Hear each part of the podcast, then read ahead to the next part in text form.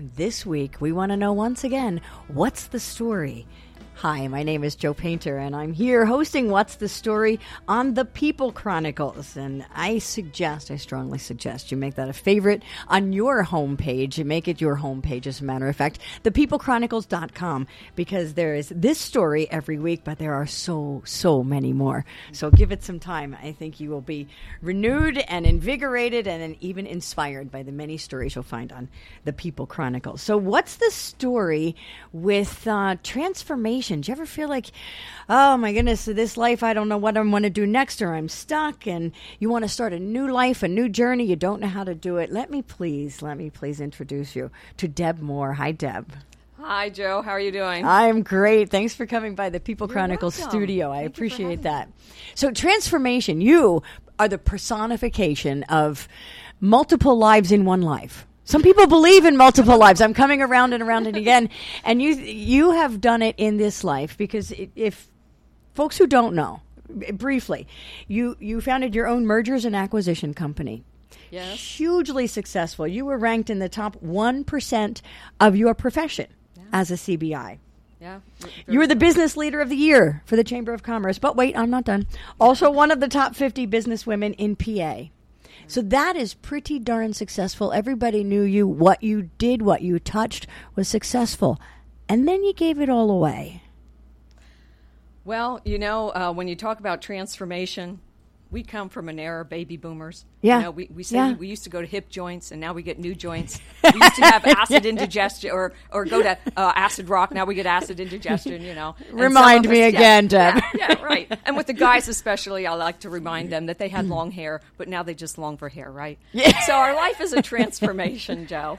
And uh, if you think about it, um, even in our marriage, the person we married, the same name, but look at how we've grown. And Yeah, we've we're not the same person when we've got. Absolutely not. Good point. Yes. So I have been very blessed in business and was able to um, be a, a part of the community and uh, always give back to the community and involve a lot of people.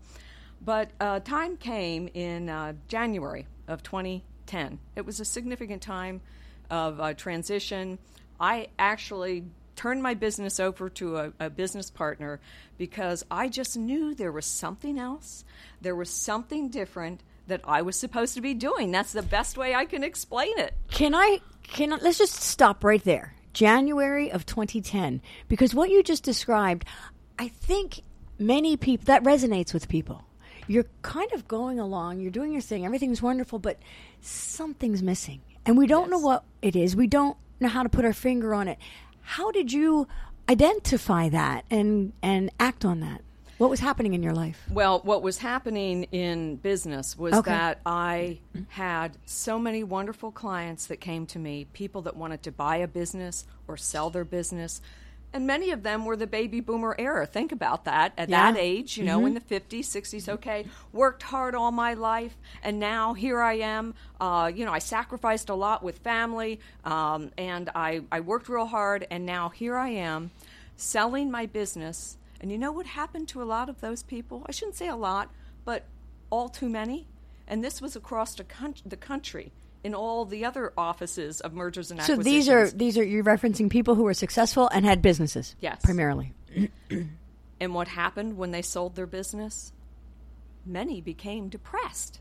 Mm-hmm. Many became disillusioned. Some of them even attempted or were successful at suicide. Made me think what is this all about? There has to be something else, something really, really missing. there were that many that you that you knew who were depressed or attempting or committing suicide, and that's what changed your mission. My office was only one of 370 offices, and when we would get together in conferences, it became a topic of conversation. There were consulting practices that sprung up because of this situation that was happening. And we were dealing with it, but yet we weren't dealing with the heart of it. And that's the dignity of our life. Who are we really? And one person summarized it so great in Time magazine. They had an article about suicide. And she said, This woman said, When my husband died and committed suicide. We had all these years that we worked together a dream to go to France. Mm. And he died. And years later, people said, Live the dream, go to France. She went to France. She spent two weeks there on the Riviera. And she said, You know what I found the difference is?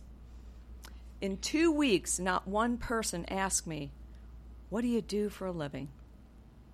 In not France. one person asked about what's your job. Do you know what that is? One of the first questions we ask one another. Absolutely. What do you do? Yes. What do you do? You're identified You by are. your work.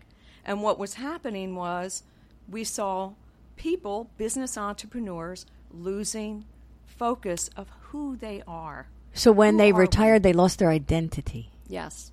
And then January 2010, Mm-hmm. I get a call from out of the blue from a pastor in New Jersey. Mm-hmm.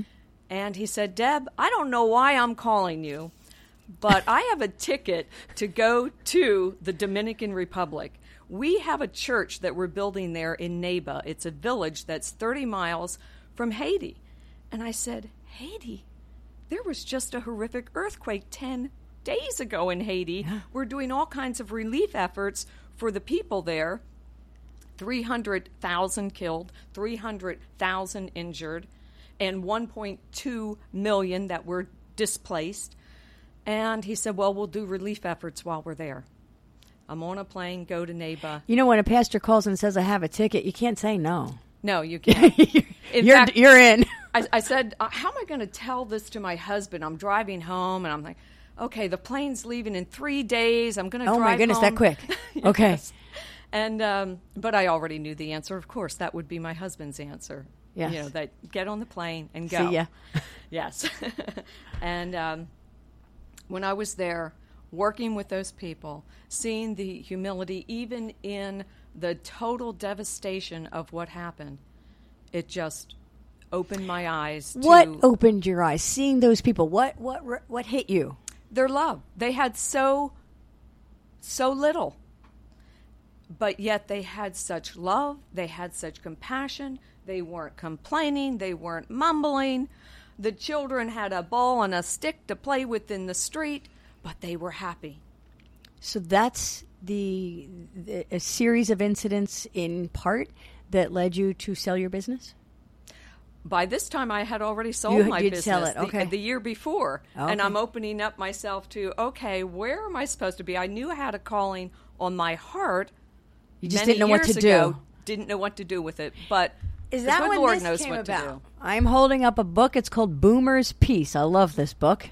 It's a good you. book. Thank you. Um, is that when this started? After the mission?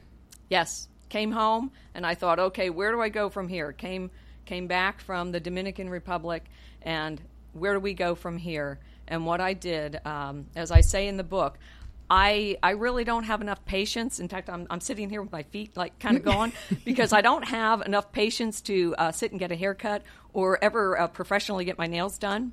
But I sat for a year and a half and I wrote that book at the Jersey Shore and uh, it was all a pouring out of um, trusting, trusting God through life's uncertainties. I want to take you back in this book because I didn't know this, and you and I have spoken on several occasions, and I didn't know it until I read the book. There's something about a horse in here in the very beginning, and that changed your life. Well, kind kind of midway in there, um, one of the um, situations I talk about in the book was how things happen, and we can look at it as such a, a tragedy. In fact, this morning I was almost late here because my neighbor's uh, car was parked behind me, and I had to wake her up.